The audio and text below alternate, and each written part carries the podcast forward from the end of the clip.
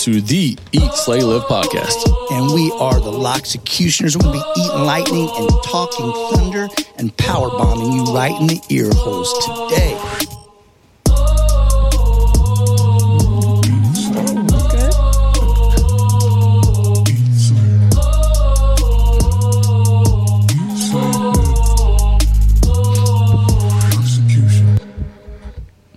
See you wanting to jump in on my little shadow boxing thing. I never know what to do while you're over there fucking punching the air and shit. So I, I thought, never, thought I I'd never put some gloves up for first, you. First of all, coming strong with the language today. wow, okay, aren't you? Bringing, I bringing think- something to the show today. Well, I mean, it always depends on our guest what, what your cussing level is. I guess you like Nick. Hey, he doesn't care. I just gonna, we just kind of do it. Guy Well, Nick- getting drunk on this, his shows. This anyway. is Nick's first podcast. He hasn't drank a beer on, so Well, I, I know yeah. he don't care. True. Um, anyway, so our guest today, let me tell you something, Ross, really quick. Uh, so he, it's Nick Darr, and he is the owner of Big Z Media, Big Z Media Group, which includes uh, 97.3 uh, FM, uh, The Mix, right, Nick? And uh, WBGZ AM, and then also it's the Advantage newspaper. Am I correct? That's all. Right, Man, right he- except it's 94.3. But Nine- you got everything else Yeah, right. so pretty that's good. I didn't write It's it right down. there on a shirt. My mix, 94.3. Playing all the hits. Uh, hey, stop leaning back in your chair so. Sorry. Well, I, I was I we just to the talked mic. about you know, you have a professional on Ross, and he thinks you know he thinks he just does do what he wants, right? Uh, and I thought we said we weren't going to have guests on that have better voices than us anymore, but we screwed that up. Uh, but so he's like the big media conglomerate here, Ross. Con- Mm, I like that word. conglomerate. Mm-hmm. Write that down. Controlling things in the media around the, the river bend. Um, I just want to first of all, I want to say I want to say something like one of a guy who's worked with him, a colleague, we will say, who said about him. He says. Whether I was working with Nick as a colleague for a rival media outlet or working for him at WBGZ, I've always admired his professionalism and his approachability. He's always a pleasure to deal with and easy to deal with. I respect his passion for local media and local business too. He definitely gets the importance of supporting and promoting the community, and I think that's becoming a lost art form. I love that commitment from him, and those are about the only nice things I can say about a Cubs fan. Did you make that up or did somebody actually write that? Well, you, it's 50 50 on, on those things I read off. So, Ross, one thing, you know, I'm a prop comic. So, one thing that I brought in real quick, I, have, I, I want to bring this up. So, he's with Bi- the Big Z. Todd right? had Todd has 64 unread text messages. oh, Dude, man. it's good, Maybe we could check those during the, the show. That, that's bother. That's gonna bother me. Sorry, I, I just it, it was in front of my face. I It's couldn't down help but from see oh, that big it's red down bubble. from 108. So I'm doing good. So I have Ro- Ro- eleven thousand emails. So the Big Z, Ross. Okay, that's what the, he owns. The Big Z. Okay, I brought a little prop in for us. I had to, I had to steal this from a local Hall of Fame. So, Ross, this was a, was one of just one of the many hundreds of honors that I've earned in my lifetime as a uh, stud athlete. Now, what this is is the Big Z Great Central Lumber Company Athlete of the Week. So see that? Wow. Ross? You see that? Look at that. I don't see a name on I it. I don't see a name on it either. I guess they the Big Z couldn't spare the, the couldn't the expense of uh, how am I doing, Ross? I get it. I got it. Yeah, I mean it's a little close. Hard to read it, but I mean, most podcasts would just bring you. up a close-up picture of it, but us we just stick it in front of the camera. Yep. Anyway, I, I'll leave this. Yeah, there I'll you leave go. This here for the people to admire. If anybody would like to touch it sometime, let me know and come on in. So, anyway, my senior year, Ross. football, What's that? football. That's right. That's right. Did you score a touchdown or what happened Yeah, that week? you, What probably. happened? Who knows? Mean, you could probably look it up in the record books if you wanted to. I'll just say I wasn't involved with the station at that you time like- when I you don't- got that award. I so. don't know if you, have, you guys have some sort of like little uh, museum there at the Big Z, or like a little wall of fame, or something like that. If you if you'd like to hang that up, just just talk to me after the show. Okay. We'll, we'll take that. We do have a little room that we don't use where we put all the, you know put all of our trophies and awards that we've gotten over the years. So. Uh, another quick thing I wanted to say, and first, another thing. Somebody talked about our last show, Tommy Carless. They little, wrote a little review in, it, and what they said about it, Ross. One of the things, they Said it was a uh, great show. The black hole. they said that you talked a little too much. Didn't give me a chance to talk. You know that was sarcasm, right? what? That, I what? I don't think that's. I don't know if I got a word in that podcast. I don't. You know that. you that- dropped all your country knowledge and That's that's making up for the Waldo podcast when you didn't shut up. okay. Okay, sitting around with an erection, talking. They to, also- talking to your hero, Mike Waldo. They also talked about our, our decor, Yeah, we lack of Yeah. decor. Well, I mean, we do have another podcast podcast decor over here, but yeah, just some black walls. Yeah. It's it's a work in progress. For It looks good. two years now. Yeah. anyway, this is big news. Big news, Ross, coming up. Uh, so Nick and I have decided to start a daily show together. Oh, that is big news, Is that man. okay to say that right now? I think now, so, Nick? yeah. Okay. Yeah. Unless That's we change a- our minds. Unless we quit. Unless we don't do it. right? Yeah. So, so what the premise is, we're just we're just going to do it every single day, Monday through Friday. Get the fuck, no, get out of. You guys are not doing it every single day. Well, Hey, you- it. hey, you We're might have the doing it intention to do it every single day. I do, Ross. how long? Uh, hey, how long does it take for Todd to text Nick and cancel on one of the shows? Hey, Sorry, I can't do it today. Right. Ross, this That's is- why there's two of us. Ross is this is my So you would go here. ahead and do the, the Daily Show without him? Well, we'll see how many times he cancels. I, I guess. mean, nobody would listen, but that'd be good. Fair point. Uh, so anyway, before I was so rudely interrupted, so we're going to do a daily show. It's only going to be about seven to ten minutes long. Uh, Good luck s- with that, Nick. well, I, I told him that too, but he but he, you know what he said we will have if if we go over then there'll be some sort of punishment. We either have to donate to charity or have some sort of funky challenge or something like that. Oh, well, if you're going to make Todd spend some money, it might be seven minutes. Hey, Yeah, right. seven minutes. Will He's come just gonna stop. And so anyway, I was walking down the street. yeah.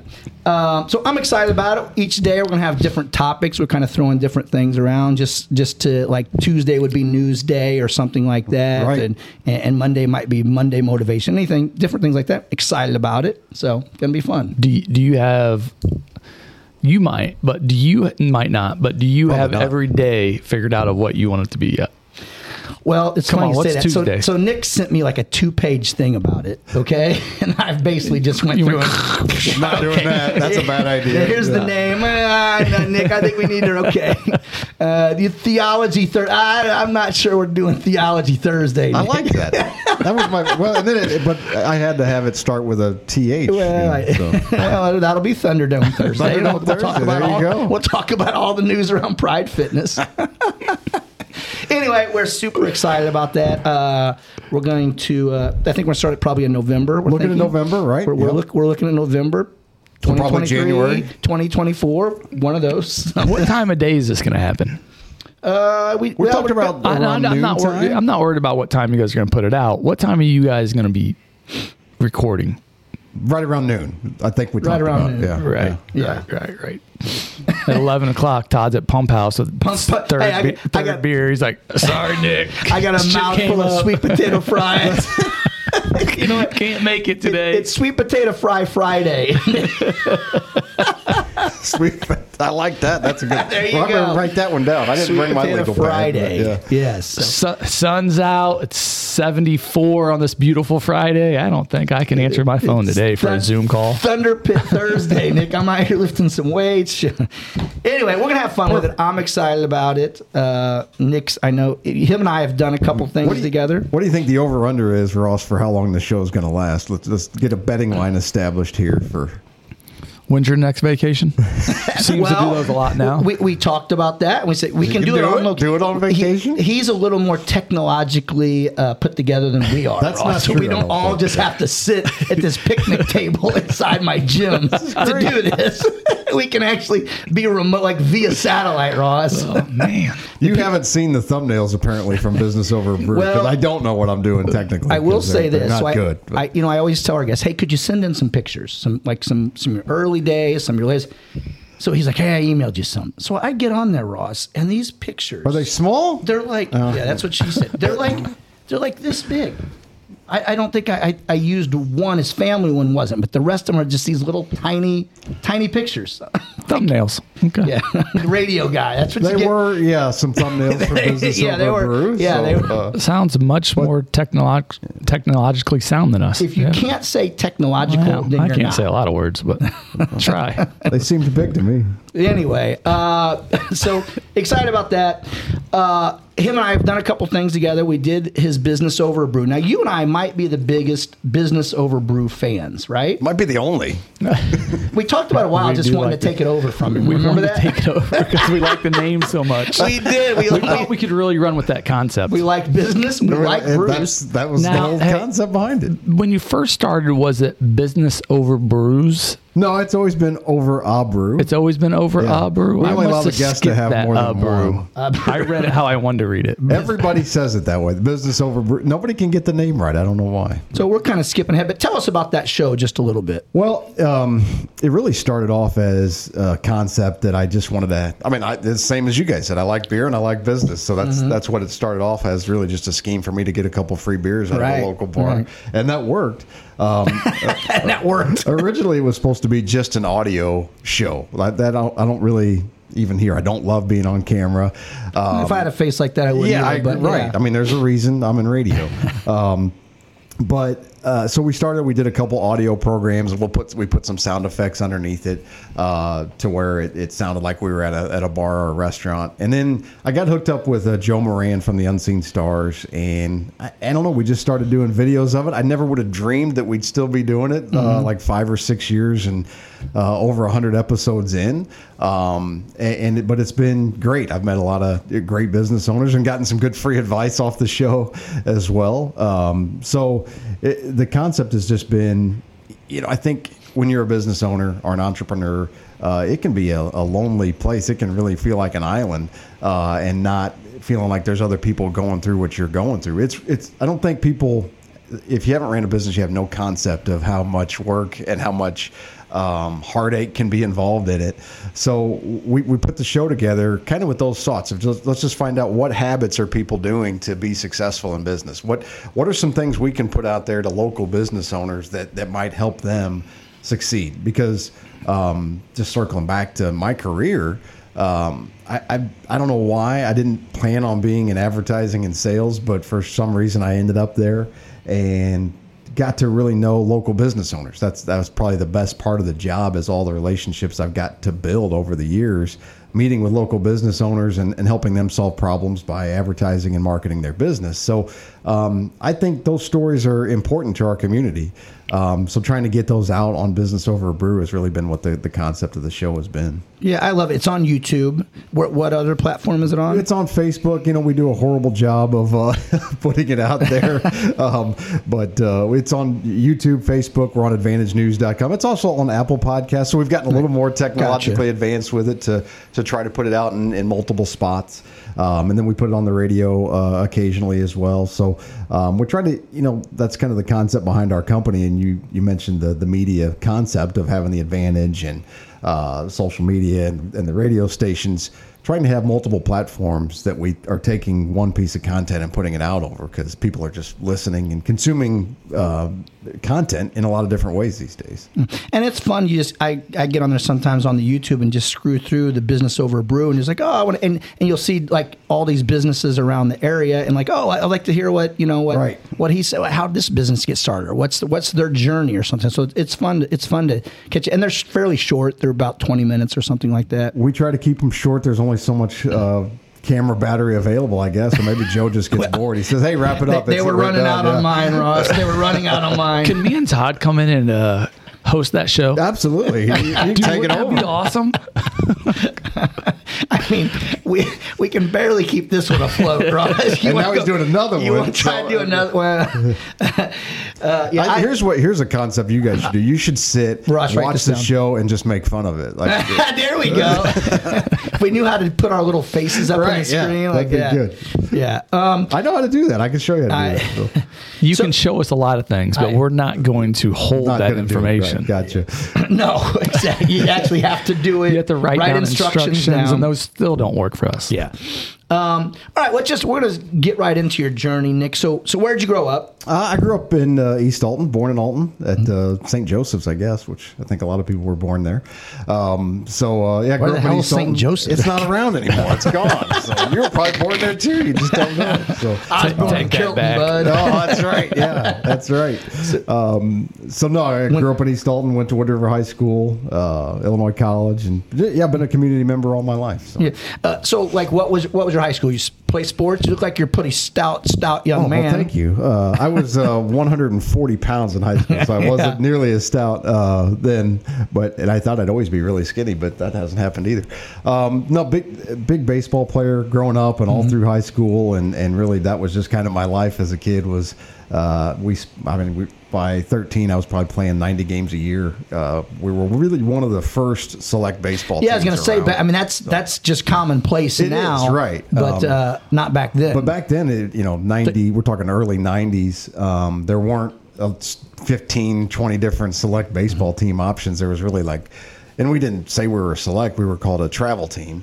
Um, but, it, you know, that, that really did shape a lot of my life just playing baseball. And um, we, in 92, I think, we went to the Khoury League World Series in Miami, Florida. So just all those experiences and still friends with a lot of those guys that I played with, but always a big sports fan and um, not very good at it, but uh, played a lot of baseball, basketball, you know, just my really life was really about sports as a kid and uh, had a great family, awesome parents. Uh, what, what did your what did your parents do? um, my mom worked for the phone company for a number of years. Uh, my dad worked for a company called Ori Brothers, and then Datatronics.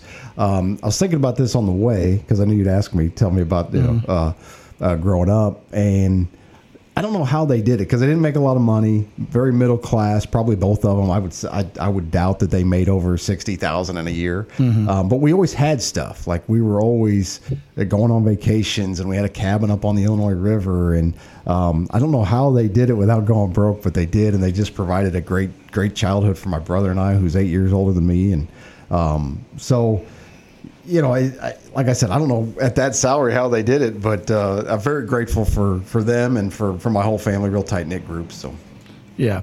Um, what did when you were say middle school, high school, or high school? Did you know did you know what you wanted to be when you grew up? no idea. Uh-huh. No idea. My life has really meandered in terms of uh, career choices.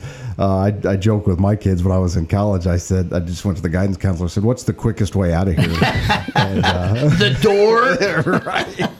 And they said mass comm. So that, that so that's how I ended up being a. so that was your major. That mass was my major mass communications. What was I your said- major, Todd? speech communication, okay. Ross. I mean, Okay. everyone can tell by listening listening to me talk. I thought it was somewhere in the same. So, um, so yeah, I didn't have any concept of what I wanted to do, uh, and even when I got out of college with my mass comm degree, I was like, well, still don't really know- know what I want to do. I, I actually interviewed most mass comm majors end up being financial planners, I would say. so I did interview a couple places there, and actually did end up being a financial advisor for a few years. But um, I did always love like what I wanted to do with the mass comm degree was do sports. I, I thought I'll be I'll do sports play by play. You know, by thirty, I'll be the Cubs play by play announcer. And I'm sorry, I'm a Cubs fan. Um, but uh, uh, that was kind of my dream of doing sports on the radio or on TV. Um, Did, did you do any of that in college? I did a little bit of it, um, not a ton. I, I just interned at a radio station. I still didn't know that you know radio was exactly where I wanted to go. Um, so, but when I got out of college, I was familiar with the local radio station WBGZ because it was my hometown station growing up. Uh, for us as kids, it was where you tuned to if schools were going to be closed. If it was snowing, that was where you. Tu- it wasn't everywhere like it is today, where it's all over social media and you're getting texts and calls and saying, "Hey, no school tomorrow." I, I've se- have you ever seen that meme that's you know it talks about now everybody gets a text message Right. that there's no school but it says back in our day you had to get on and watch the TV like the NFL draft Rolling down. just watch Come it on. and all of a sudden you'd, you'd turn your head when like the bees would go by Bethalto would go like oh crap and then they're already to the and you got to let it go all the way through the alphabet again right. It was some days that like Roxana would be off, but you're still on. You're like, what the? F- how did that happen? all right Be so mad at our. or, or you'd see like right? a school close to you that was off. It's like, oh, we're going to be off too. No, for sure. And they- they'd never go. And you have to start getting ready. That was painful. Painful. Uh, Ross, did I ever tell you I was the public address announcer for the women's volleyball team I knew at it was Illinois coming. University? I knew it was coming. Did you know that? I did. and now for your lady Panther. Anyway, so if you want to submit a resume, All you know, seven listeners of the show know that, Todd. anyway, sorry, sorry about that. I just, you know, Billy Hurst said I should talk more, so here we go. Um, so you did a little, worked a little bit at the radio station, did a little play-by-play for the school, I guess, for the college teams. No, I didn't in No? college do anything uh, other than I barely scraped by, got you know, Mm-hmm. got through and and, and graduated. Uh, then when I got out of college, though, I, I was familiar with the local radio station Yeah. for school closings, and that's where our high Yeah. school games were on. So I knew about WBGZ that way, and I just thought surely this little local radio station could use somebody as talented as I am. and, uh, so Right. I, I tell this story a lot to uh, kids, or we'll have different groups come in and and and go to tour the radio station or whatever. And I'll just I'll tell them I'll, I'll just talk about the persistence of it, which wasn't really like me at the time, but I literally kept sending resumes and calling the owner and stopping by and introducing myself and said, "Give me something. I, I'll do whatever you want me to do." And finally, they said, um, Jesus, dude, okay. Right. fine. They said, listen, we've got a news position open Saturday and Sunday. It's weekends. You got to be here at 4 a.m. You want it? And I was like, yes. There's like no way he's going to take that. They- no I, way. I think that's what they were thinking. I was like, yeah, done. I'll do it. Um, so So you- for, you started for- That was my first job 4 out of a.m.? college, 4 a.m. So how- what- how many news. days a week? Just Saturday and Sunday. Just, so every Saturday and Sunday you had to be there at 4 a.m. 4 a.m. I'm 22 years old. Whoa. Um, a lot of nights I just rolled right in. you left you left Wicks and went on into the station. Yeah. and got off the dance floor at timeout, Yeah. headed on I in. got to go do the police rounds. I mean, so, and at that time, we were going to the three local police stations and finding out, you know, who was in jail because we were doing a police blotter during the news every morning. So How- how I'd long start did you do there, that? and I did that for a long time. Actually, I started in 2001. Uh, and I think when I eventually stopped altogether, it probably was like 2005. Because even once I got a full time job, I was still doing like every other weekend. Yeah. Um, and I and I knew though that was my entry, like to be able to do sports. So I, I started doing news, and they let me do some games, doing color for for different sporting events. Um, and I just I loved doing that part of it. I didn't love the news part of it, uh, but I, I've always been such a sports fan. I thought I can definitely do sports on the radio. Um, so got to do some games there, and then eventually, my my first opportunity to do play by play. I was actually doing a game with the owner of the station, doing a softball game. Who- who was the owner at the time? Sam Stem, uh, Sam who I bought the station from in, in June, and has been a great friend and, and mentor to me. Um, but we're sitting there doing a softball game. He's doing play by play, which is kind of the hard position. That's the one where you're talking a lot, where the color guy's just saying, uh, "Great play there, Bob."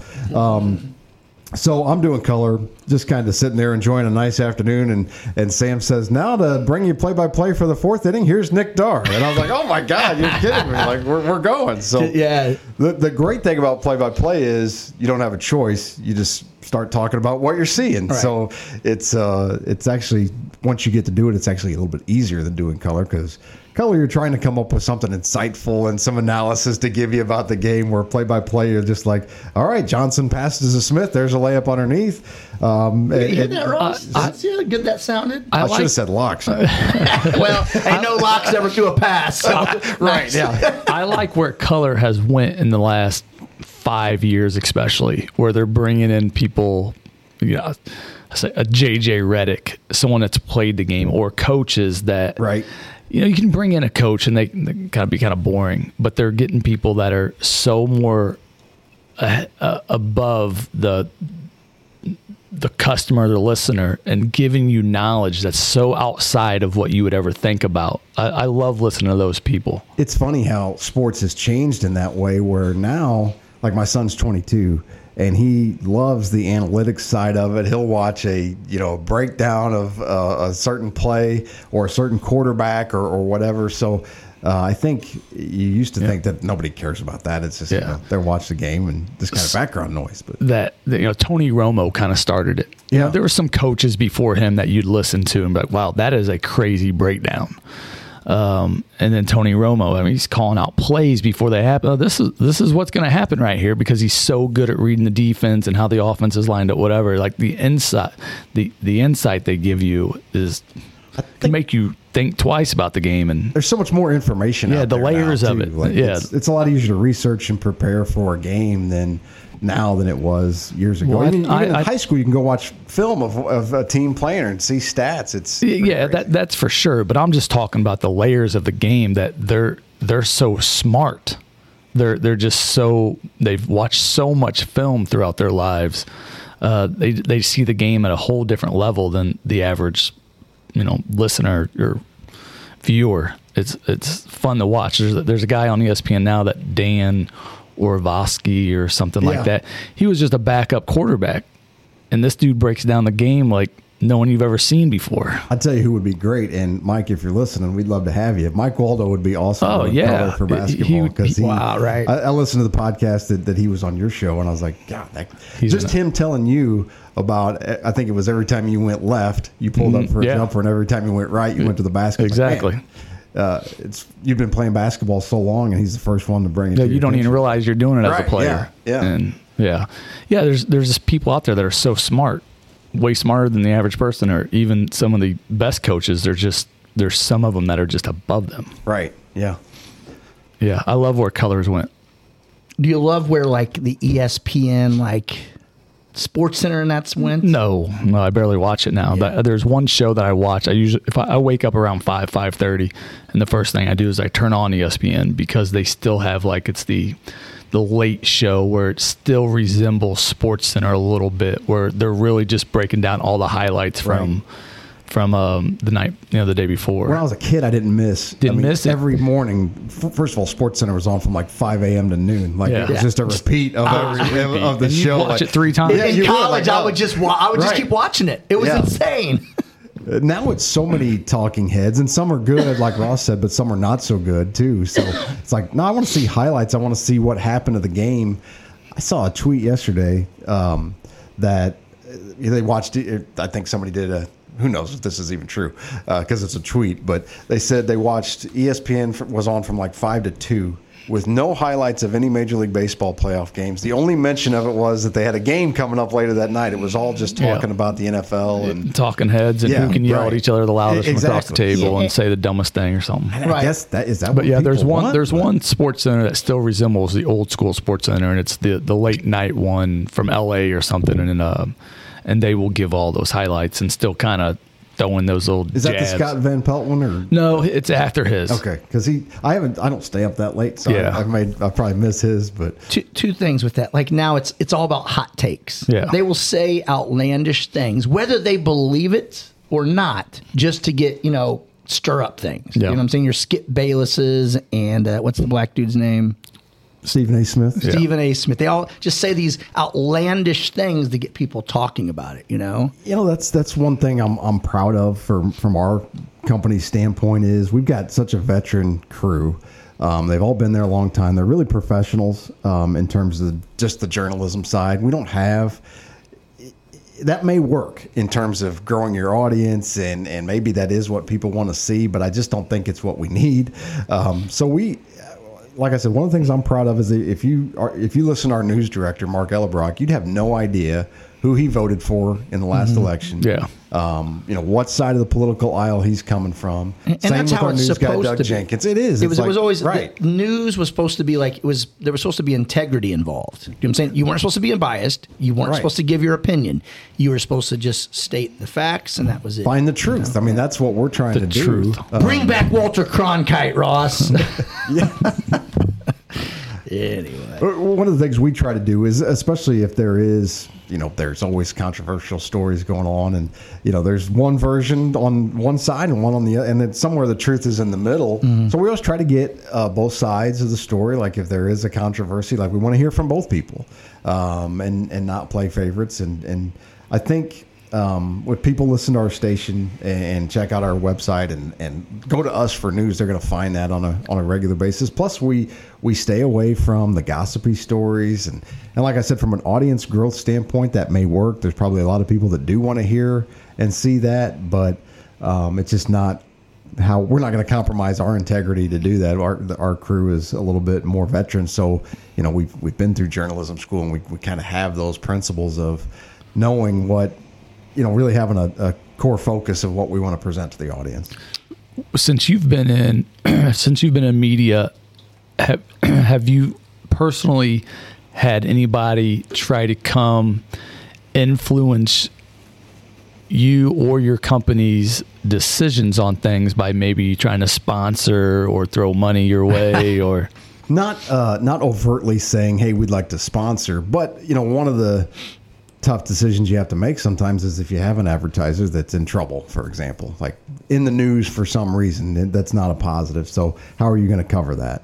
For us, it's not a consideration. Like we've had uh, a few advertisers recently in the in the news for for negative reasons, and I actually have gotten texts and saying, "Hey, could you take that down?" And my answer is, "I I, I can't," because we can't let that's a real slippery slope of Absolutely. letting dollars influence how you're covering the local media or covering the local community. So, um, you know, our, our fidelity is always to the truth first. And if it's a story, if it's something that's newsworthy and we're telling the truth, then we sleep fine. And if we lose the ad dollars, we lose the ad dollars. And and It might be cold in your house because you can't Sure, afford electricity, but Exactly.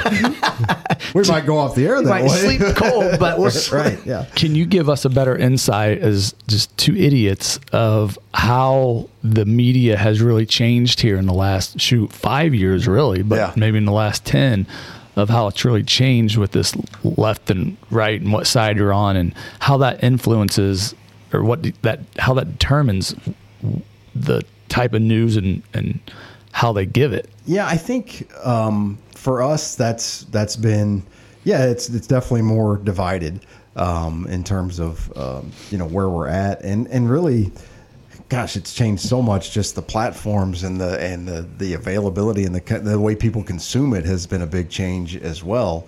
Um, so, from a, a just a platform standpoint, it's funny when I, I started selling advertising in 2003 at the at the Big Z, and our major competitors were the Yellow Pages and the Telegraph.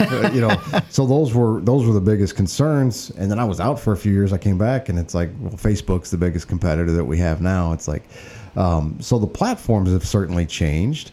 Um, I think people's appetite, even though they would, you know, we all talk about how this is a good question. I don't know if I'm, I'm helping you or not, but um, a good question is: Is it the the audience that wants this BS, the the divisiveness and the talking heads and the yelling at each other because they they must, right? Otherwise, they wouldn't keep putting it out there. Uh, or is it the the networks and the the mass media that's putting out there and saying? I'll just add this: I don't know anybody that loves the talking heads on on ESPN anymore. Like I, I agree. But Right. there I- they stay. I- I but know. there So they why stay. are they still on? I don't know. That's that a I great question. They Does it just be- come- I mean, it's all. and how can you pay Stephen A. Smith ten million dollars? Everybody I know doesn't want to watch it, Right. but I guess it's still watched. I guess. I mean, right. And and I think there's two different. Uh, there's a really a dividing line too between national media and local media. I think by and large, our local media, my competitors at Riverbender and the Telegraph, they do a good job of of covering uh, local stuff, and it's not you know gotcha journalism. Certainly not from us anyway. Of trying to find what's wrong in the community, and that and that being what what leads. Even but even still.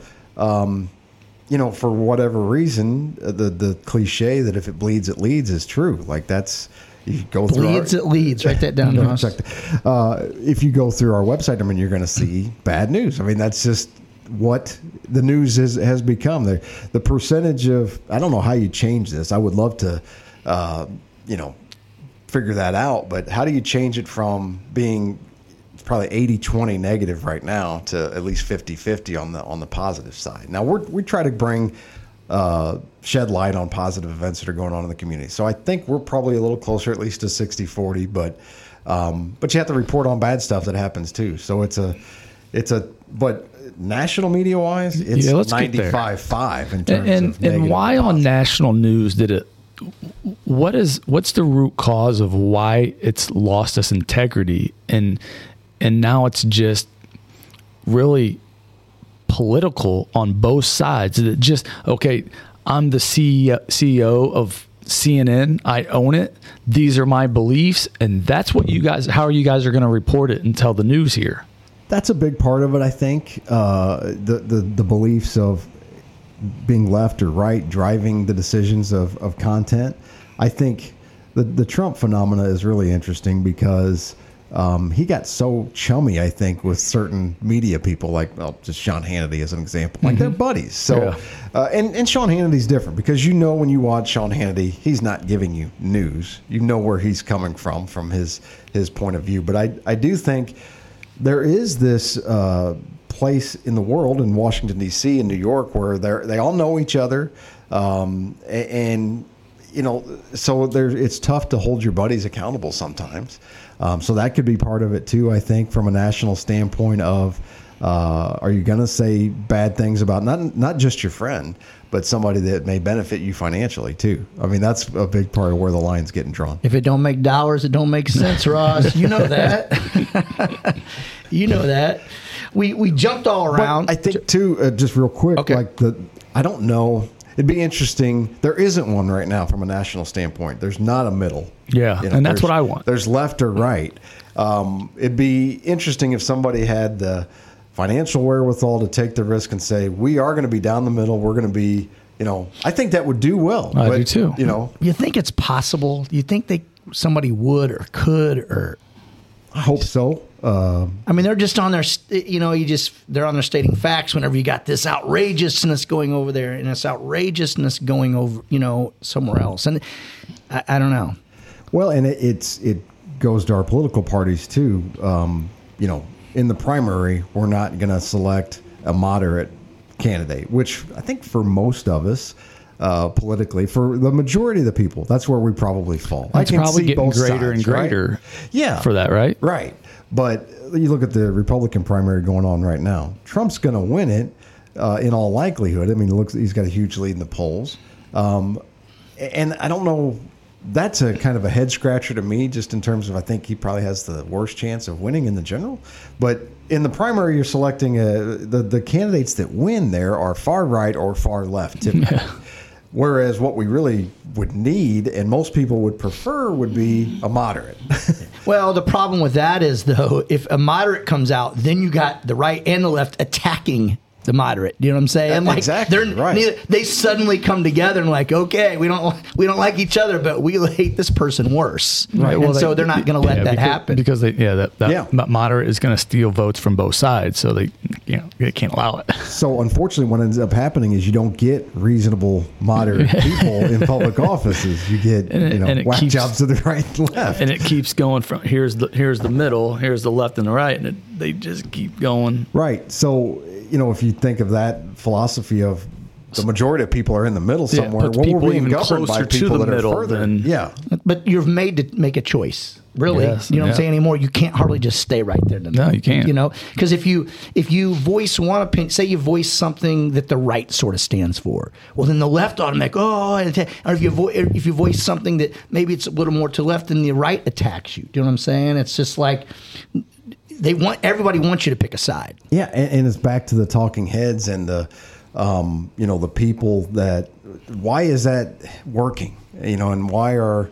I, I think it's uh, especially fascinating from an advertising standpoint to see a company take a stand on really anything, um, just because. Well, if you take a stand on something like Bud Light is a great example recently uh, in the news of uh, having a transgender person be their spokesperson. And regardless of what you think about that, you know you're going to piss half the people off by doing that. So why not find somebody that would be good for everybody?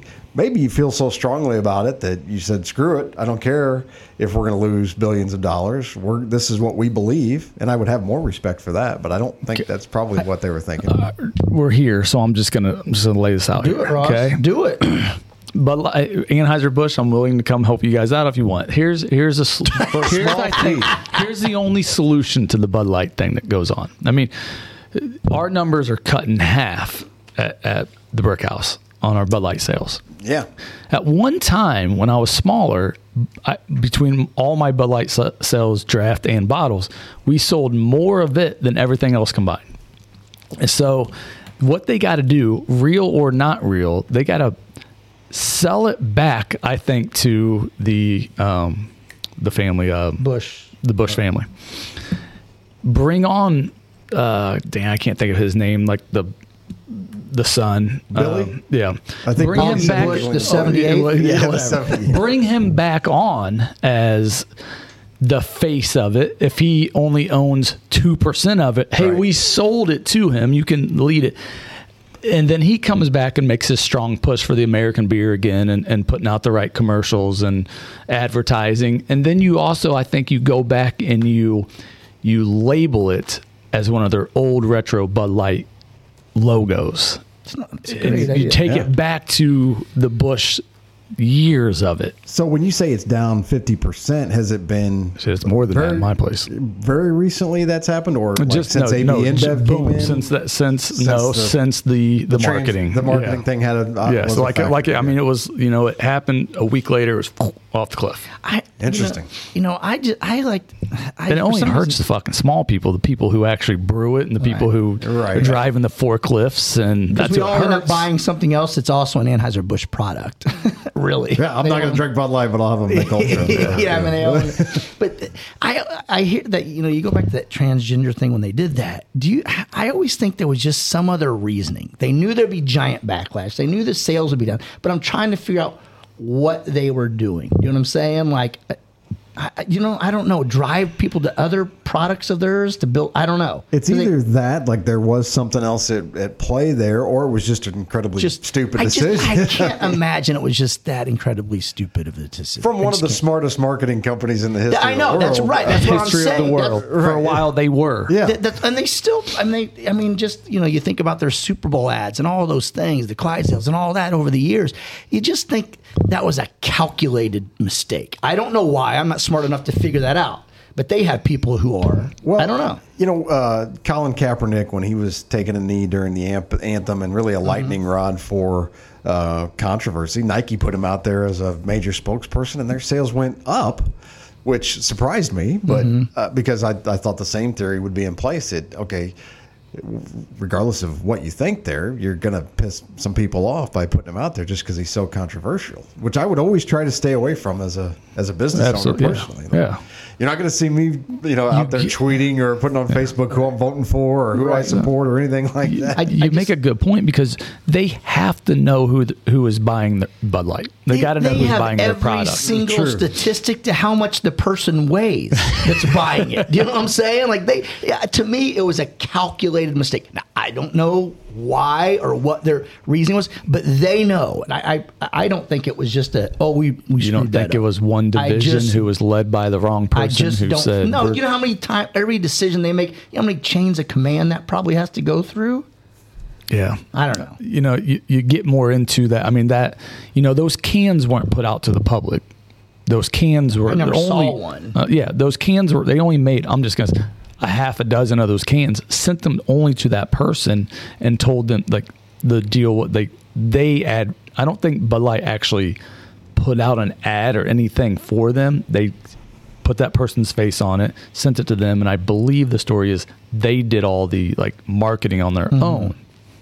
Right. And I think, too, I've always tried to, like I've, I've said about actors and musicians and movies and athletes, but if you root for, uh, or if you, you, you buy only people that you agree with, you're not going to be buying anything. Right. because I guarantee, uh, you know, there's there's people that work at, uh, you know, Miller Coors that you would disagree with as well, or some of the microbrews or whatever whatever beer you're switching to. If you're not drinking Bud Light, I, I guarantee they're not perfectly aligned with your beliefs. Yeah, I'm not here to agree with everybody. and I mean, Right. no one's ever going to agree with everybody.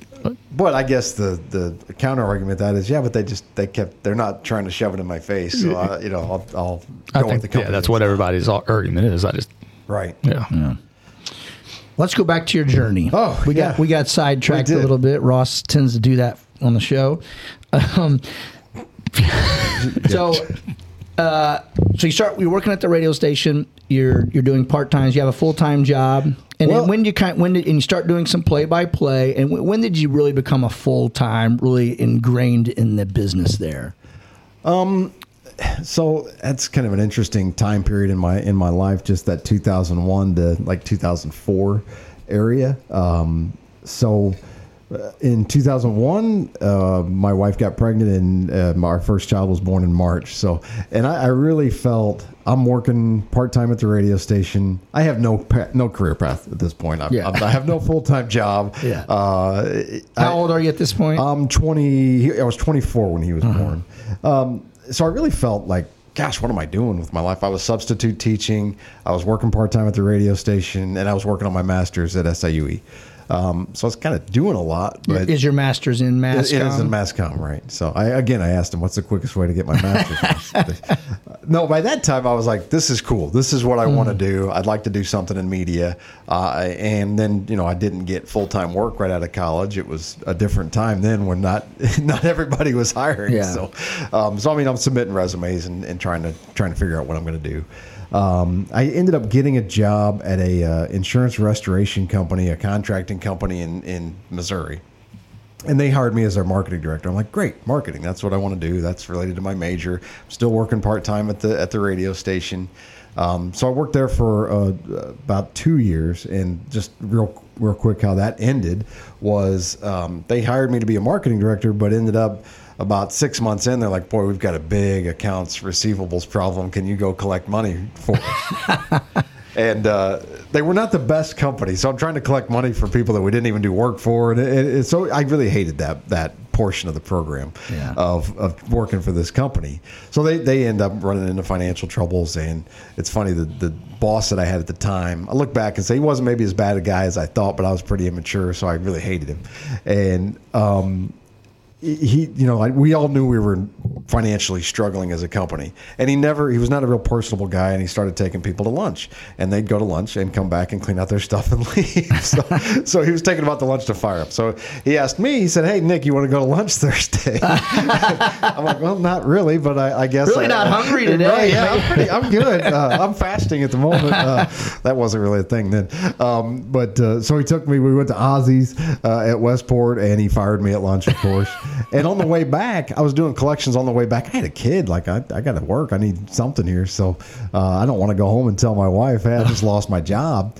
And so on the way home, I had talked him into, I guess this was my start in sales. You, I had got, you, talked got- him you rode guys rode, rode in the same car. rode the same car. Yeah. That's so that dude awkward. Does was not give a awkward, fuck right? about. He doesn't care about awkward. Obviously, No, doesn't does care. not No. even cross his mind. I mean, we sat down. He's like, "Well, I'm, I'm sure you know why we're here." I'm like, "Can we just skip the meal? And you could have done this in your I get- office." like, I really That's biz- that's really is bizarre. It it was. Um, but anyway, on the way back, I talked him into, hey, what if I worked for commission? Like, I'll take a percentage of everything we collect, and here's what I'll. And he loved that idea. He's mm-hmm. like, great, yeah, done. He's like, I don't have to pay a salary anymore. We'll only pay you if you produce. Terrific.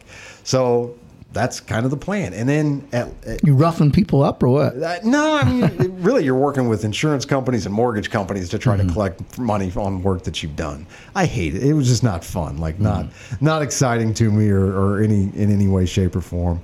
I was also young and not really a great worker at the time, and, and a little bit immature, and you know thought the world owed me something. Yeah. Um, but so anyway, I talked myself into staying on a commission basis, and then I got a call like an hour later from the owner of the station, Sam Stem. He, you know, I'd been working there part time. He said, "Hey, we got an opening. I don't know if you'd be interested or not, but it, I'll take it." Yeah, right? Yeah, exactly. That's that's pretty much what happened. So it was, you know, selling advertising, working with local businesses for the for the station. I was like, yes, This was I like will an- start this Monday. was- it was literally like an hour later after the guy had After the fired me, and I had talked him into yeah. staying. So then I got to go in his office and say, you know, I think I'm just going to go. nice. Hey, can you can you go to dinner tonight? right, yeah, exactly. You want to grab a beer afterward? So, Yeah. Uh, and he kept trying to talk me into stay, and I'm like, "You just fired me. Why do you want me to stay?" So, Right. uh, so that's that was really my first. That's awesome how that worked out, full-time. though, It- right? It, really was, and I mean, there's so many things that I look back on and and think, boy, there was really, I think, hand of God on my on my Right. shoulder pushing me towards these places in my life, and. You know, when you you uh, introduced me, it still sounds very weird to say the owner of the Big Z. Uh-huh. I, that still is a very awkward uh, title for me. I, it's like, I can, yeah, I guess I do own Right. it. That's pretty crazy. so, um, but that was my first. That's how I got to be full time say- there. say- doing Started sales. sell, selling, even though you know that was the furthest thing from what I wanted to do in life was be a salesperson. Right. But um, really got into it, and it, it kind of like I said, you got introduced to so many business owners and local community people.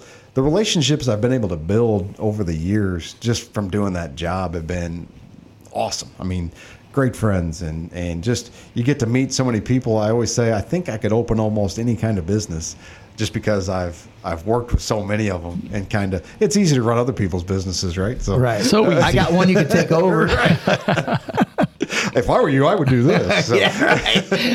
it's funny, Ross and I, because we always talk about people giving us like suggestions or something like that, or even giving. And so the other day I was out and somebody gave me a suggestion for his business, and I actually thought it was a decent thing. So I tell you, I know how you love suggestions. well, here's one, and actually you didn't. Uh, I was feeling real nice that yeah, day. you, you actually came back with, you know what, we do need to do that. Well, you know, there's a lot of things as business owners that we probably need to do. It's just, but there's only so many hours in the day, so Uh, that and plus like sometimes people suggest things where they have no idea what it takes and or we'll we'll have and I'll just use the gym for example we'll have something here like a policy or something that I do and be like well, why do you do why is it like like, there's a reason No, I there's pro- not. You just woke up. You wanted to do it that I way. You did it. You didn't even think about it. why Todd. can I didn't- not wear blue jeans? right I mean it's always it's always something like that they just don't understand it's like listen this this is there's a reason I promise you I don't know why Sam hired me as general manager because I, I can't believe that I didn't just annoy the crap out of him over the course of my career because I was always in the office saying, "Hey,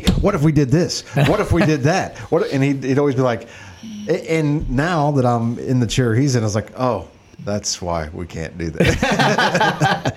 well but he also probably saw your ambition and you were hungry You're trying to push it Yeah, forward. yeah. You don't want someone who's just gonna keep it. If I did anything right during my career, it was just raising my hand and saying, "I'd like to learn that. How do Yeah. I do that?" So that's why when uh, I actually fast forward to 2009, I left uh, to go be a Edward Jones financial Mm-hmm. advisor. Not nearly as successful as a previous guest, um, Steve. big, big, big money Big money Medford. Medford. But um, I had a client that kind of talked me into it, and I really just I've always had this. I think meeting so many business owners and talking to so many business Mm-hmm. owners kind of gave me that entrepreneurial spirit. Like I want to try this on my own. So I did do that, and then I ended up working at the home office at Edward Jones. Um, I was there for six years, and he called me in 2015. Sam Sam, uh, it's it's funny backing up a little bit. I, I was still doing sports. I'd still do games for him on, on Friday nights. I'd get off work at Edward Jones and go do do games for him on the radio. And uh, I walked in one day to get the equipment to go out and do a game, and Jim Schrader was there, who used to be the publisher of the Telegraph, and he had been hired as sales manager. I always kind of had it in the back of my mind that I would go back and run the station someday. And when I walked in, I felt like, man, my heart just kind of dropped because I was like, well, damn it, you know, there's the plan now. It'll be Jim's to take over after when Sam's done.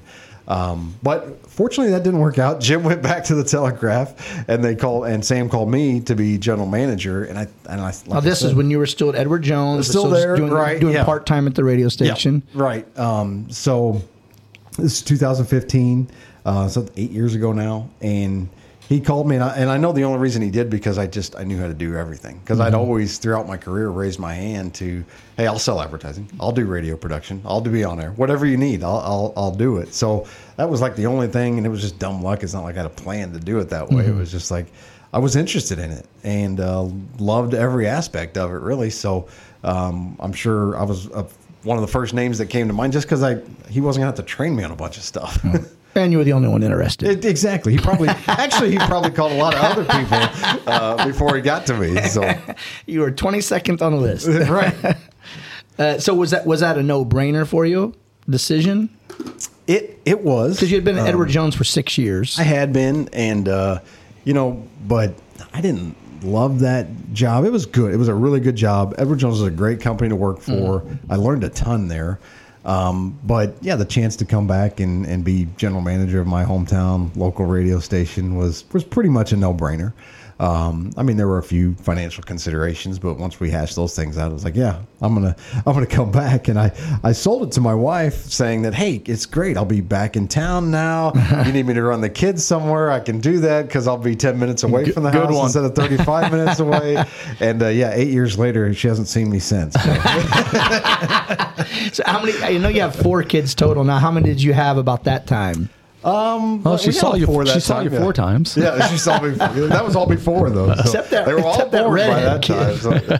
Well, my that we, we joke. My oldest is 22 and he's six three, six four. Yeah. So Uh-huh. the, the picture I sent you, he always looks like dad in the picture because he's he's always in the middle and he's real tall. So I'm like, where did he come from? But uh, so, yeah, we got four, and we had four at the time. At so, four at the time. Yeah, yeah. Yeah, so that's always a big youngest 10. consideration. So it, it, it is, and I did think, and I have been able to do some of that, but it it definitely has not been like I haven't had more free time. Certainly to to do things, it's been less, but. And now, as a general manager, could you just kind of give us a uh, like what what's what's your day what's your day to day what's what's what's your role what do you have to do what's what at, a radio station as a general manager I mean, you know how it is owning businesses. It's everything. It's like Yeah. the dishes need to be done. the dishes, that's what you're doing. So, uh, now, now just- did Sam kind of just let you run it as you became general manager He absolutely did. Um, he couldn't have been better as a as an owner to just say, "Hey, you know, I see a lot of stuff you're doing, and I don't necessarily agree with it, but you run with it, and you figure out why that was a bad idea or a good idea."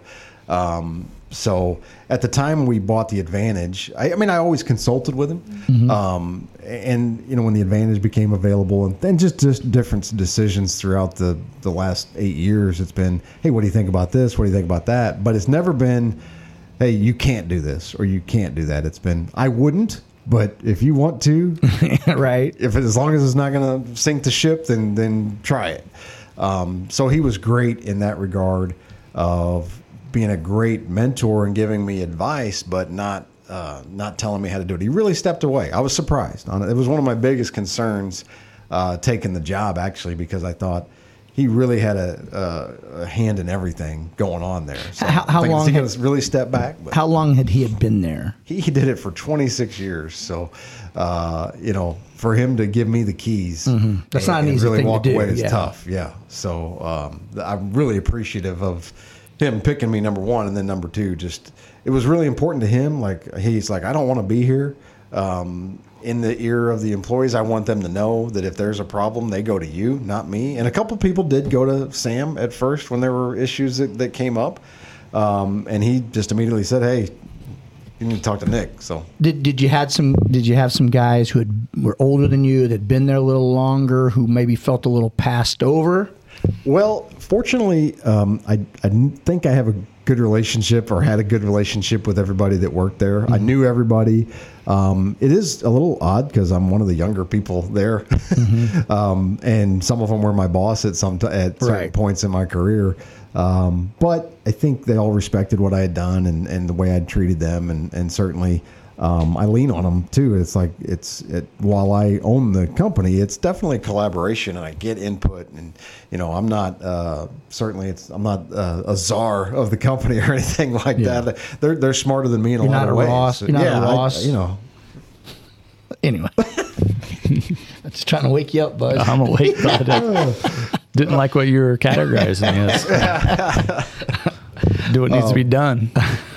True. You have to sometimes, but you know, they're they're smarter than me in a lot of ways. So I, I trust them to make a lot of good decisions. Uh, how many the big z how many people do they employ We're like the, the whole media group full time people were at ten, and then we've hmm. got a, about a handful of other part time people that work for us. You know, going out and writing articles or taking pictures or doing games, things like that. So, or doing shows on the weekends, things like that. I say five. It's probably more like actually, I think about twenty is total of what we have. So. there's got to be so many moving parts to it right There are, and then I like to complicate things, so we, you know, we, we added to that, and uh, you know, bought the, bought a monthly newspaper. So, uh, so there are a lot of moving parts, and you know, we're still figuring out how to how to best operate it. But, uh, but so far, still on the air and still on the internet. That, so- that never changes, though. You're always trying to figure out how to best operate it. Absolutely, and you know the- landscape changes too of how people like we've talked a lot about about how people are consuming things. Like,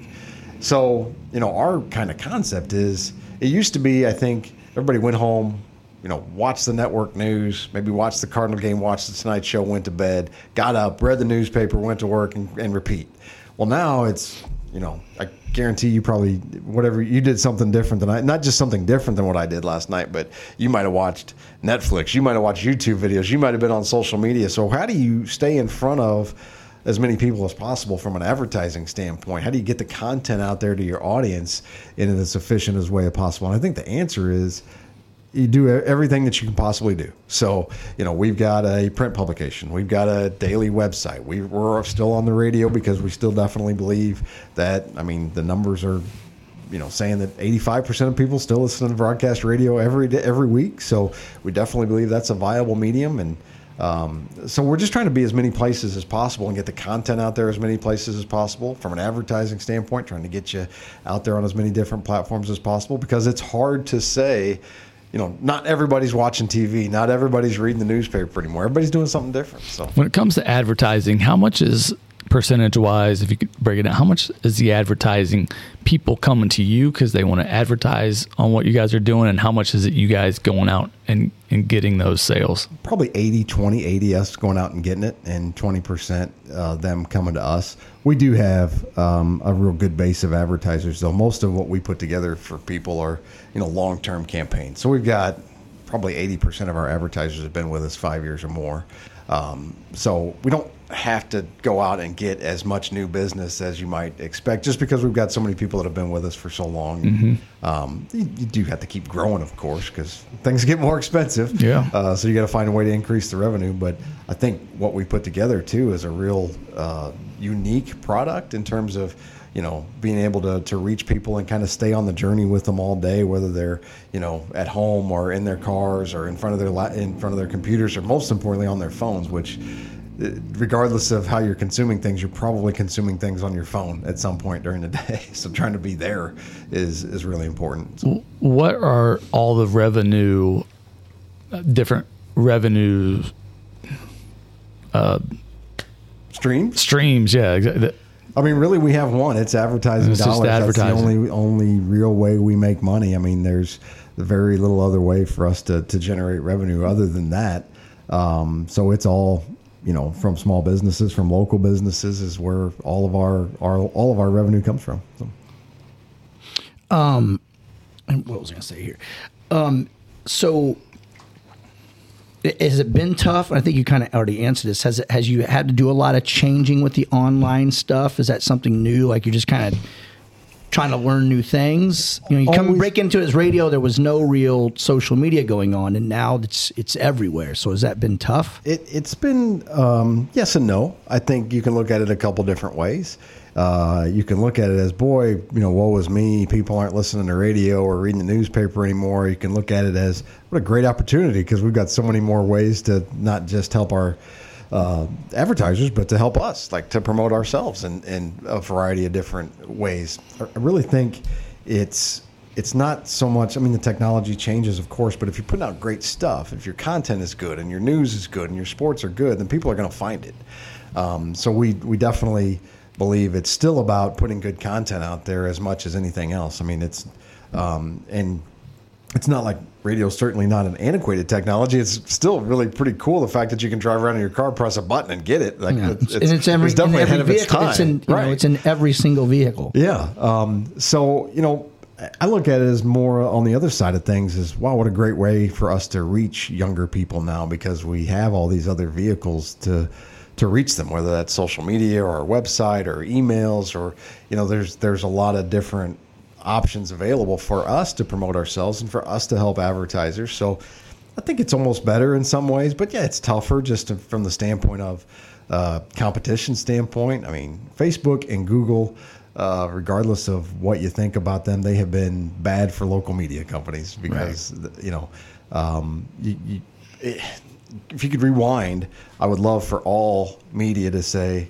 Hell no, we're not giving you all our content for free. Why would we do that? That would be ludicrous. Facebook doesn't, Facebook and Google create nothing from a content standpoint. It's all, they're reliant upon media companies like ours or individuals like you guys to, to create their content. If it, if nobody did that, there'd be no such thing as a great, Facebook. great point. Um, so, but we and we made the mistake as an industry to give it to them at the beginning, and so what do you mean by that? What do Well, you mean you gave it to them? So you write a story and you post it on Facebook, so people can now get that story. Mm, So you so you think at the beginning for I'm just gonna say for CNN or Fox to be on Facebook, Facebook should have been paying them for that content. I do, yeah, absolutely. Um, Facebook is generating a ton of ad revenue off content that CNN, They didn't- Fox, and the. Big Z are creating. People So- get super creative. They put it on there. Facebook didn't make it. No, people right. just did it for them. yeah, And they're, they're yeah those they're paying to make all that content, paying the people who did it and all the other stuff that goes into it. You know that Kind of genius. just- It, it really was. I mean, you got to give them credit for being smart. But it's just like the print industry in the beginning of, uh, you know, when when websites came out, for example. Well, a lot of newspapers just, um, and newspaper was way ahead of like radio stations by and large in terms of going to the internet first, but. They just started putting their newspapers online for free. Well, that killed subscriptions Yeah. because why would I, if I've got a computer, why would I still subscribe and have it delivered to me in print form every day? Well, they can't you know the cat's kind of out of the bag they can't put it back in the box because now there's so much free content out there it's like man getting a subscription is really hard. Like for me to pay 4.99 or 8.99 to get your content when it's out there for free from another source is I, w- I just most people aren't willing to do that. You know now what it's even more genius what facebook has done is you talk about we we provided them with the content. Well now and it's different from when i started putting my stuff on for pride like i would just put it on there and i'd put something like on for pride i'd put a video or something and everyone would see it so now if you don't pay to sponsor Right. it people they, they, they can hold they hold stuff back you know what i'm saying i'll put up a video that's really good and i think oh a lot of people are going to see this Right. and then i'll be like you know very few views but then every once in a while you put one out and it's like not you know it's not as good but there'll be 2000 views but if you boost that thing you sponsor it or whatever facebook all right here, you, you give us more money we're going to make sure more people see it's a now not only are we giving them the content we're paying them to show our content I, I, I've said to advertisers, I said, let me. Here's what. Here's the concept I'm thinking of starting. I'm, I want to start a, a a media company, and you're going to be responsible for creating all the content and generating all the audience. but I get to decide which part of your audience is going to see your message. So, are you in for that? and if you said it out loud like that people are like no, No, way that'd Well, be stupid. So, I mean, if you think about the radio station, like, hey, it, this is great, uh, but you know, we're going to need you to come into the studio and do the show. Yeah. and then uh, you also are going to be responsible for getting the audience. Um, but I'm not going to let my entire audience see that. But if you want to let the uh, entire audience give us, give us some money and we'll, we'll throw it out there. and they made it like a drug too, to where at first you spend a little bit and they give you a Yeah, lot, and then it just it gets less and less and less all the time. So Yeah. you know, there's been some countries, Australia, that tried to play hardball with Facebook though, and said, Mm-hmm. hey, uh, you know, we want you to pay. Local media companies for their content, and Facebook said, "No, we just won't put any of your news on our on our site." and then they backed down. So because they, it is a huge, powerful vehicle and a and large audience, though you're not getting to use all of it, but So, so basically, what, what a lot of lo- local co- media things are doing is basically they are having advertisers pay them to make the content and then stick it on Facebook that, yeah. for free, or Right. maybe even pay a pers- you know pay Facebook for it. So. Yeah, and that's that's a service that we offer, and it's kind of crazy to me that we do it. I mean, I feel like some in some respects, I wish I'd have been born about forty years earlier because I, I definitely think I could have relished the days of like you know uh, I could have been Mad Men, I could have been Don Draper. no, you couldn't. No, no, I you couldn't. couldn't, Nick. Uh, nice try. Right. Too short, too fat. It, it's in like I said back when I started Pride like 2000 I think I started the page like in 2010 2000 everything I put on there just people would see it. I Right. could I would take group pictures after every one of our workouts and I would tag every single person in that video so every one of their friends would see it. And now it won't let you tag people like that. And it's it's so weird how it just hold, holds things back. I was at uh, I was at Edward Jones um, at, at the home office when Facebook went public, and uh, Edward Jones doesn't participate in initial public offerings for companies, but clients were calling saying, "Hey, what do you think about this Facebook deal? You know, I'd like to invest in." it." And, I was like, "I don't know," uh, because I'm like, I don't know that. But it did. It was a major change. offering the, the, what they offer now. Right. They've they weren't. evolved And I, I'm like. I'm not sure he cares that much about but it's changed. Like they do now, they are beholden to shareholders, and they are a money making machine, and that that gets addicting. I'm sure too. Uh, I'd like to find out someday, maybe. Uh, I, I wonder if I don't. I wonder if like Facebook, Zuckerberg, or whatever, when they started that, they kind of knew what they were doing. We're going to offer it for free. We're going to let their content just flow freely. But when people people get hooked on it, people need it, then we start charging. I wonder if they knew that, or they just I, just dumb luck. I think it was maybe not dumb luck, but I just think you know he started it as a dating app for uh, Ivy League people, and I think it was more just a, a that was cool to him. And then all of a sudden he started thinking, man, if we go public, I'm no one in my family is ever going to have to work again. Or Yeah, the know. steps that which it involved, like you know, his first thing was the kind of the dating thing, Right. And then it evolves into um, a networking through colleges. You know, it was all college. You had to have a college email there for a while. right. I remember when I was at Eastern, when I first got to Eastern, it wasn't. Facebook was at sort of where my friends went, Oklahoma and different places. They had it, but it but it slowly went from the bigger universities and then kept spreading. And then if I remember when Eastern got it, and you could log on, it was you're like what mind blowing. Yeah. And then so you're starting, you're only on there for the first couple of years that I was on there, and it was only college kids. yeah. And then all of a sudden, like, my fucking mom's on here. Like, what the fuck? Your mom, and then it just, your mom goes to college. and it, and then it starts evolving that way, and then you know, then it, then it evolved into a what Well, it is now into a media company. you And know. now it's like you know my kids are twenty. My oldest is twenty two. They're not on Facebook. Like that's not where oh, you're not going to reach us- them there. us old white people. yeah. Right? Yeah. Uh, Well, you know what I've noticed is they are a lot of them are on it. They don't they don't like do anything. Like they don't hit like, they don't comment, they don't do anything like that, but they have it and they just kind of scroll through it. But they don't want to be seen actually like hitting a like or making a comment. Now they're on Instagram and whatever TikTok and all that now, but it's an interesting question. Just of is social has social media been good for society or bad for society? You know, I think it's both. I mean, I, I- I think it's probably it's weighed toward the bad, but it's it's good and bad. Yeah, Absolutely. There's there's It's some always how you great- use it, Yeah, I there's mean, some but- yeah, but for I think for the world going Right. forward Yeah, and what really actually means our core values and things going forward in the world, I don't think it's good for the world. And I think one of the worst things about it, and we've talked about this a little bit earlier, is, is just the misinformation that's put out there by anybody. Anybody. by anybody. Uh, you can get on there and say something, and most people will just believe you. Uh, right. It's and, the, insanity. and the way now that like big corporations or countries hey, don't- even don't get you and I in our. In Yeah, our well, I'm just saying in what, what happens. What happens now is they they hire. They have a building as big as yours, and they hire people to go in there, and they can they they set up all these profiles.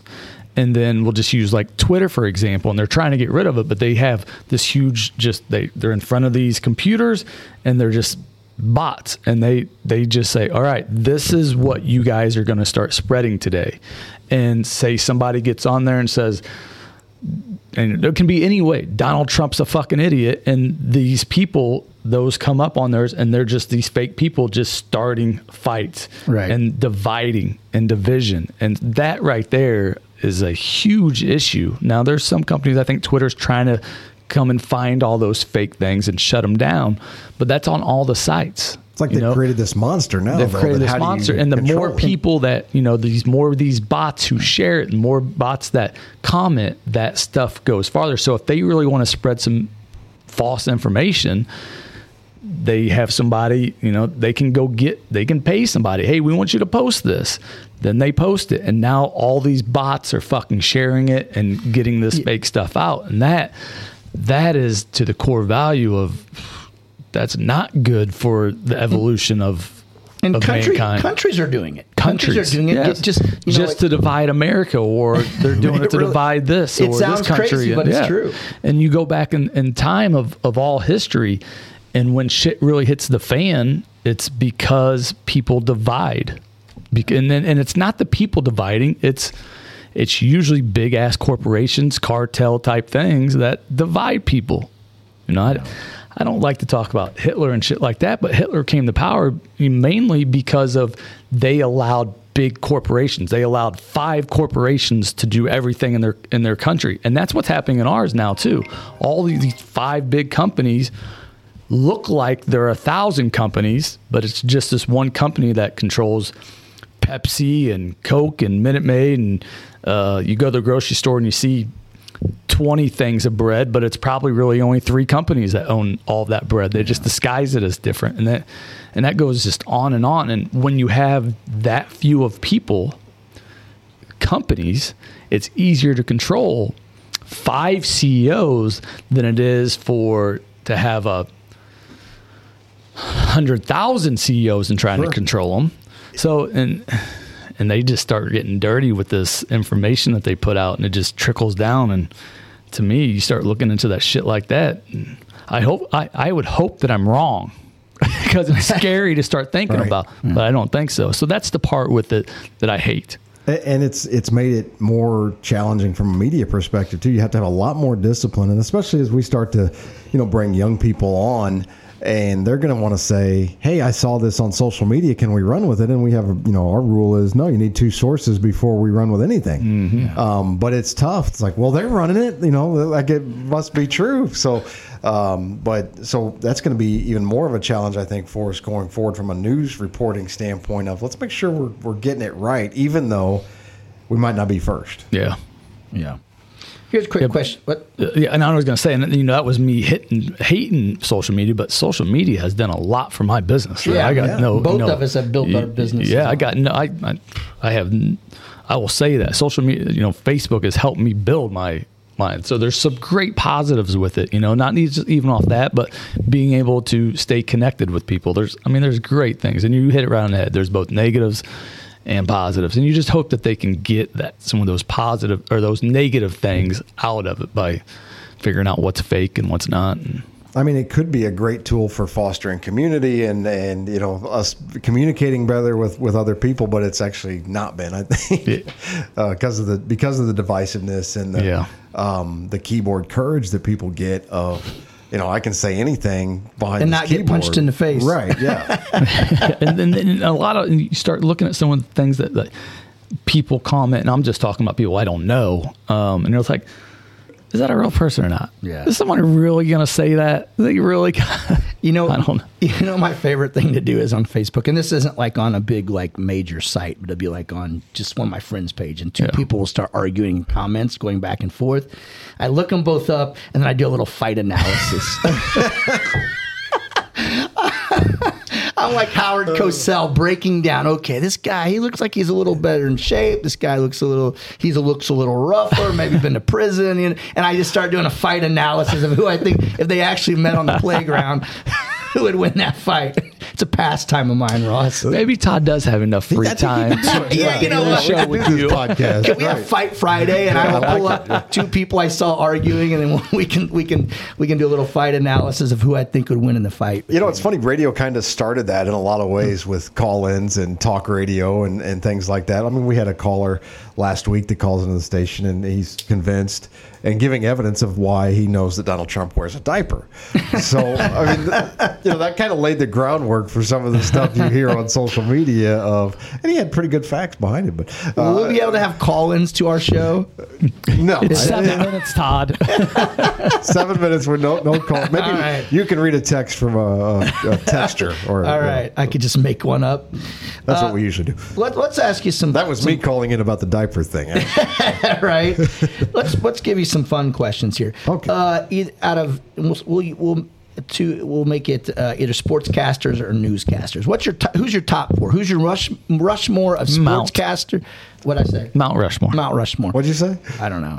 Uh, top four. It could be a newscaster. Did you need to take that s- call earlier? By the way, What's I mean, that? your phone rang. I thought you can take the call if you want. Don't, don't get Rod started on the phone. Ring. Okay. It, it was your brother Ty. um, who was your top four? Either sportscaster, newscaster. It can be uh, a couple of each. Gosh, I should have. And, and let's and, and let's let's not do local. Let's let's do just national. All right, um, sportscaster.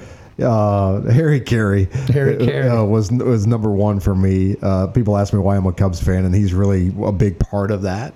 Um, when I was a kid growing up, every Cubs game was on WGN. That was a Every genius move by them, It really right? was. Just put it out there How to many the Cub country, fans yeah. were created because Yeah. of that? It couldn't have been because of the records. No, they were really Right. actually the first year I started watching baseball. They were good. They fooled me. They tricked me really. And the- They and the- pulled you in. They did, um, but they're all on TV. They were all afternoon games. I got home from school, and that's what I did was watch the Cubs game when Harry Caray was doing the game. So And they had day games, which made it great. You know what I'm saying? Like you could better watch them after school. That's what he just Right, said. yeah. yeah. Harry, I, I understand. I was recapping I, am the, hey, Ross. So we, I'm the That's what we do in mass communications. We recap. I'm the worst interviewer at not listening at all to what my subject is saying. So Uh, and Harry Caray, he was just different at the time. Everybody else was a more, everybody's a little more ref, refined. Is that the word, Ross? Refined. Sounds right. Yeah. you're such a fan. Like and he, yeah, he, would was say just exactly what just- you were thinking. It might not, like- it might, and he might say wrong things. Yeah. You know, it's like you never heard any other sportscaster say anything like they were straight by the book, and and he is just letting it fly. He was just a fan, drinking beer and having a good time. One of my favorite calls of his of all time. They were playing the Phillies, and it was an extra inning game. And a guy hits a home run. And he said, "There it goes, home run to right." Ah, crap! oh crap!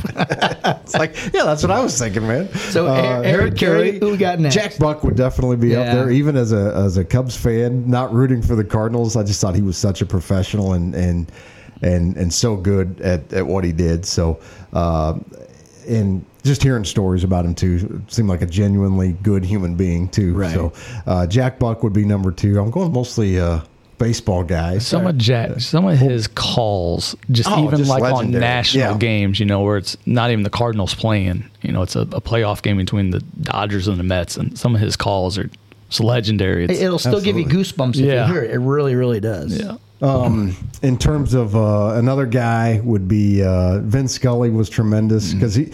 I I mean, a lot of people know him as the Dodger broadcaster, but he was on everything growing up as a kid. He was doing football and you know baseball, golf, uh, all of it. So I I, I always liked uh, Vin Scully a lot. Somebody's at three. Yep. Need one more. I'll say Dan Patrick. Um, growing up watching Sports Center, he was just the guy. Like, And he was the kind of the first, really wasn't was. he? Yeah, Kind I- of. definitely the first that. I mean, he Berman was one Berman ma- was kind yeah. of you know something. I He never liked different. him. Yeah, I I never wasn't- a big Berman Yeah. guy. Yeah. I just thought Dan Patrick was so funny. doing Patrick was the first of like the prime Sports Center anchors that like started what we all love Sports Center for. and his his humor was just like it was so good, you know.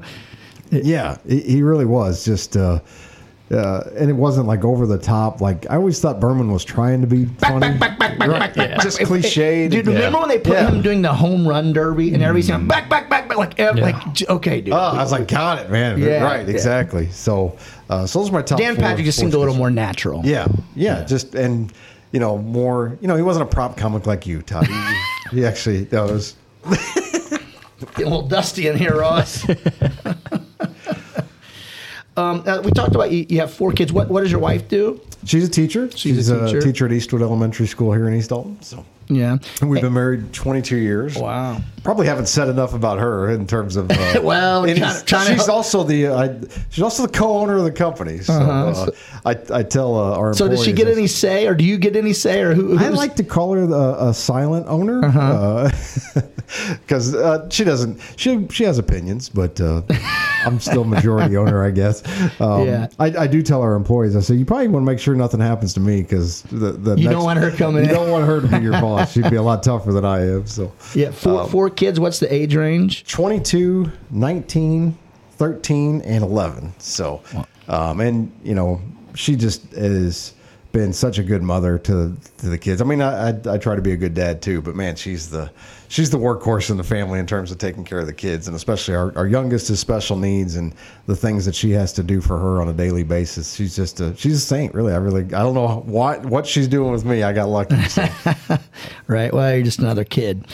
I got her pregnant, I guess was what, Uh, so one thing we kind of touched on, and, and I liked what you did. And Ross and I, I looked at you and he said it, and we always talked about this. Is whenever you, you find something that you want to do, you just find someone who's doing it, and you just you bug them. You just keep going. You know what I'm saying? Him and I have we talk to young people all the time. We always say, you know, find who's ever doing what you want to do, and go there and just bug them. Say you'll help for free. You'll do whatever they need to do, and they tell you no, come back. Keep coming back. They Yeah. will eventually let you let you uh, you know start or whatever. And that's kind of the, and we've we've said this a thousand times on the show, and that's kind of what you did, right? Yeah, and you you you worry about that. I think for the younger generation, like uh, I've done it too, but we've given kids so much. Like there's not.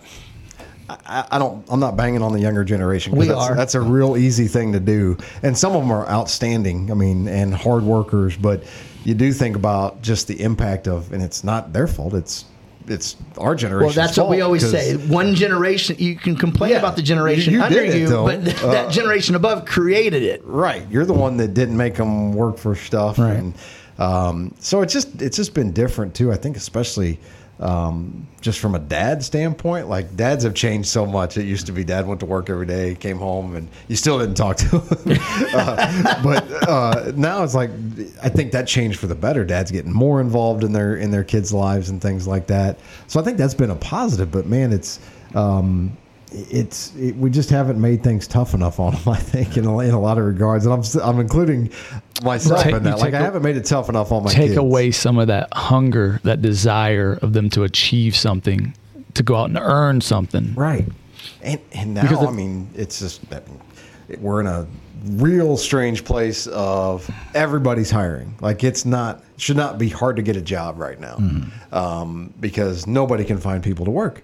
Uh, it's I, it's partially COVID. I think was a big part of that, obviously, but part of it is just um, not working for stuff. You're you're right. Like not and, understanding. and as a parent, it's tough. Uh, You know, right now, I'm, uh, you, you think I think about it a lot. How do I how do I instill this work ethic in my children by still giving them some of the things that I want to give them because I've I've went out and earned those things and the right to give them to them, but I want Right. them to have this work ethic. You know what I've, I've said this on here before is is I think what happens is is like the older generation struggled and struggled to get where they are. They worked so hard, and then their thing is. I want to give my kids what I never had or whatever. Well, you worked for what you had. So if you're kind of giving them what you never had, it's they don't have to work for it and don't have that hunger and drive and work ethic, you know? It, it's a real fine line. I talked about my parents on the salaries that they made. You know, back then they wouldn't have. I mean, I don't. Even then, thirty thousand dollars not a lot, of, lot of money, and that's about what they both made. But um, you know, they just they did. So it's a fine line between you know be, instilling that discipline in them, but also letting them know that you love them too. And Well, not- well, what kind of car so- did you drive in high school? Uh, Mazda six two six. Man, it was awesome. Did I you- paid did you- for half of it. Yeah, So yeah. uh, That's what I was going to ask. I, You see- I, I, my first job was 12. I was, I actually have worked for the Telegraph before. I was a paper delivery. Oh, guy, well, so- look at that, Ross. ding, ding, ding, ding, ding, ding, ding, ding. keeping, keeping it alive here. I can't. It's unbelievable how many people we interviewed What a shame that that job's and not all around three anymore, of us, right? were, we were paper boys. It's Yeah, just- and we always talk. We've had so many people come in here who were paper, were. you know, paper paper boys, and we always say it was because you started out, you worked for yourself, really, as a paper. The, the, It was like running a business. Yeah, it was, a, it was the a scam. It was a scam by was, the yeah, newspaper. They. Right. they sold you the newspapers. Then you basically went out and delivered them, and really, then you had to collect the money. So it was, but it was great. It was a great. It was every single freaking day. Right. You know what I'm saying? If you didn't have, a, if most of the times you had to walk or ride a bike or something like that, so you're getting out in the elements. You know, and it had you had to do it con, in, consistent. They had your phone number. Like the, mm-hmm. the subscribers that or whoever would just call, get a hold of you because usually you lived in the neighborhood. You know, if you didn't deliver their paper on And I, time. I bet when you guys were kids, same as me, everybody on my street got it. Like Yeah. there wasn't, Oh, yeah. there was maybe one or two, and they were like super weird people you thought that didn't get the newspaper.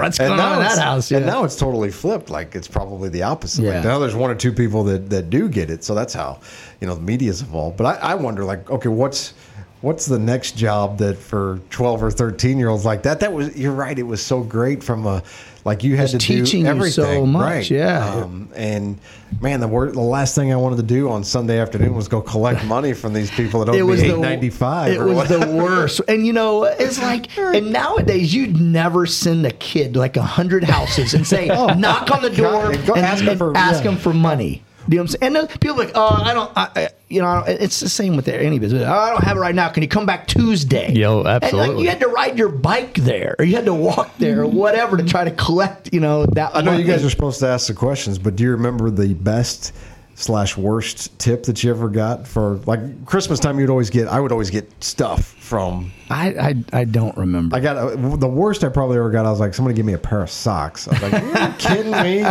I'm 12 years old. You think I want a pair of dress socks? I don't wear dress socks. I think so- that's called a regift. Yeah, right.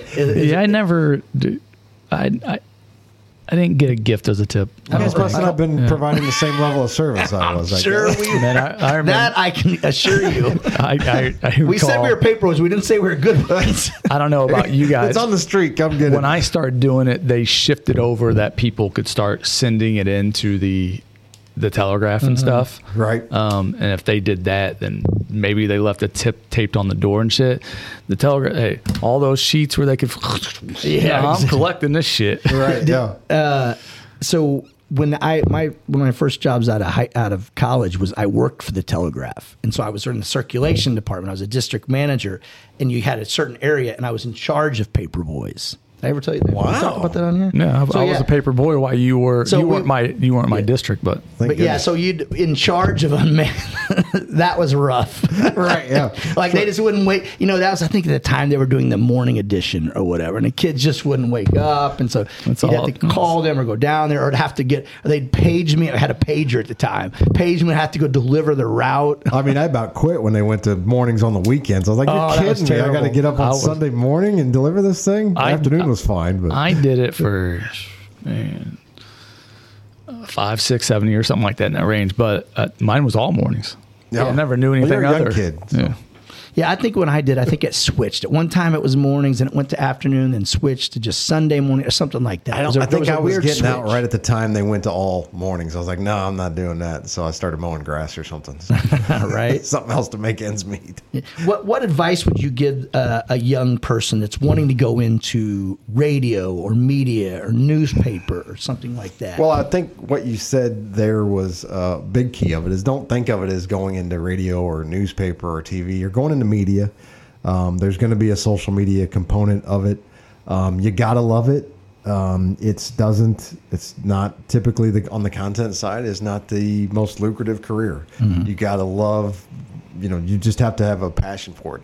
Um, Dwayne Staats is a great example. I don't know if you guys know Dwayne Staats or not, but he's the play-by-play guy for the Tampa Bay Rays. Went to Wood River High School, SIUE. Oh, really? And um, I'm friends. One of my baseball coaches and friends, Frank Akers, was best friends with him. And uh, I think the story is that Dwayne went. He just wanted to do it so badly. Like he went and worked for a minor league team in Tulsa, Oklahoma. Sold season tickets during the day, and then you know did play-by-play at night. So you, you've got to love it if you want to be on the content side because unless you're in a big market, it's not going to be you know a real high-paying job typically. Um, but the advertising side, I would say, don't give up on that either. That's probably where the money is, um, and can be super rewarding too in terms of um, you know getting to work with a lot of different people. And I, I told my son he was uh, considering actually going to work for a, a radio station down in Carbondale. I said, man, the, the great thing about it is. Um, I've met so many people in my life doing this that I never would have met had I had I not been, you know, and and I, I feel like you know I've been able to be a confidant to them sometimes where they can you know maybe i'm the only guy they see that day that they can you know complain about their problems to Yeah. so um, and now being an owner too they you know they really feel like there's that connection of hey this guy's going through the same stuff i'm going through or understands it a little bit and um, i don't mean to make it sound like entrepreneurship is not great because it can be but there's a lot of tough days too Right. so um, this someone sent this in. Text me with this. See if Darr can do a good Brent Berkland impression. i cannot he's too said, good It yeah. said signed the greatest Bluff City bomber control board operator in the history of WBGZ. oh that's uh andy dreeth probably oh. It is. It is Andy Drees, and this is what Text he said. Text Andy back and say, "Remember that time you brought your girlfriend into the studio to, to board off a game? I think you got in trouble for that." He said, No great story, sadly. I would love to roast Darr. I was headed to college as he was coming in, but with the history of the Dreeth family and the Big Z, I know how high, highly my dad thought of Nick and that the station had gone from one great leader to another in Nick. Uh, he also said, with both having the last name uh, D, we got paired in a father son scramble each year at Spencer T for the last two years.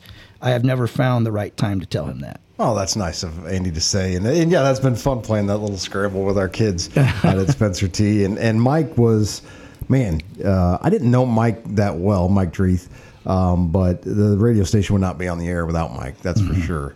Uh, instrumental in getting it started. His dad was actually part of the original ownership group, and, and Mike was part of the ownership group. So, really, uh, there would not be a, a Big Z without the Dreeth family.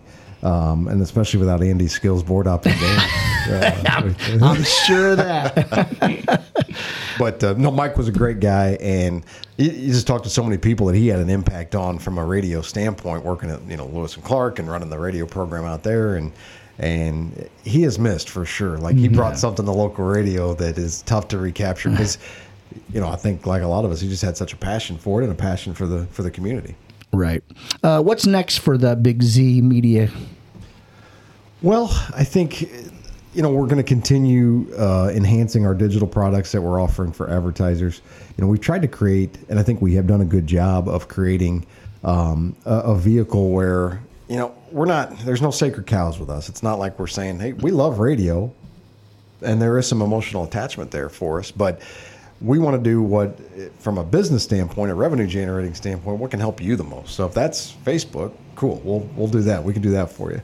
If it's a YouTube pre-roll video, we can do that for you. So, and that world moves so fast that you've got to stay really on top of things. Um, we're actually getting ready to start a, a client relationship management tool where it's a software um, that can really help you from an advertising standpoint uh, attribute whether it's working or not. That's one of the hardest things about advertising is determining, hey, are we feeling this? Is this working or uh, or not? Um, so this software would be, for example, somebody might see a, an ad in our paper, scan a QR code, and it'll take them right to this landing page where now we're seeing every step they took along the way to seeing the ad and becoming a client. So that's that's one of the things we're, we're launching right now. We're actually beta testing that for some clients right now, to where um, it's it's got the attribution part of it, but one of the other tools it's got to it is just helping you communicate better with your clients, whether that's email or text, or I think especially during COVID, um, that really got brought to light of how poorly some businesses are communicating with their clients. Not because they're mean or not wanting to, it's just they don't have the time, they don't have the hours in the day. So a lot of this is automation that we can set up for you to where somebody calls in and you're on a job or can't take the call, they'll immediately get a text back from you. So just uh, things like that, continuing to evolve with technology and making sure we're on the cutting edge of of uh, helping advertisers sell more of their stuff. Really. yeah, that's awesome. Anything else, Ross? That's it, man. We've hit it. That's it. Anything you want to Can I add? take a bathroom break now? We gave you a cup to pee in. You Should have used it. Nick, we super appreciate you coming in, brother. We appreciate what you do. And we didn't really touch on a lot of the things that you do in the community. You know what I'm saying? Like everybody knows you and you're, you know, and, and I know it's your job, but you also just have a passion for trying to build up local local businesses you know you know, like the business on the brew like that, that you don't charge people to come on that show i mean that's and, and they're and they get to spotlight their business I even give is- them free beer from you. you know. Well, I don't give it to them. The, usually the sponsor does. yeah, so. someone does. Well, we super appreciate coming. I'm looking forward to doing our show, which Ross has no faith in. It'll be a great two weeks. Well, then I start. then I found out what you do with your downtime. I'm like, well, okay, you do have enough time to squeeze this. that might be a show, Ross. I think that's an idea. I think that's that's my Facebook fight Downtime analysis. Thursday? No, it's there's got to rhyme or have alliteration or something. Exactly, yeah. exactly. This has been the Eat, Slay, Live podcast. And we are the Loxecutioners. Slay on, brother. Slay on.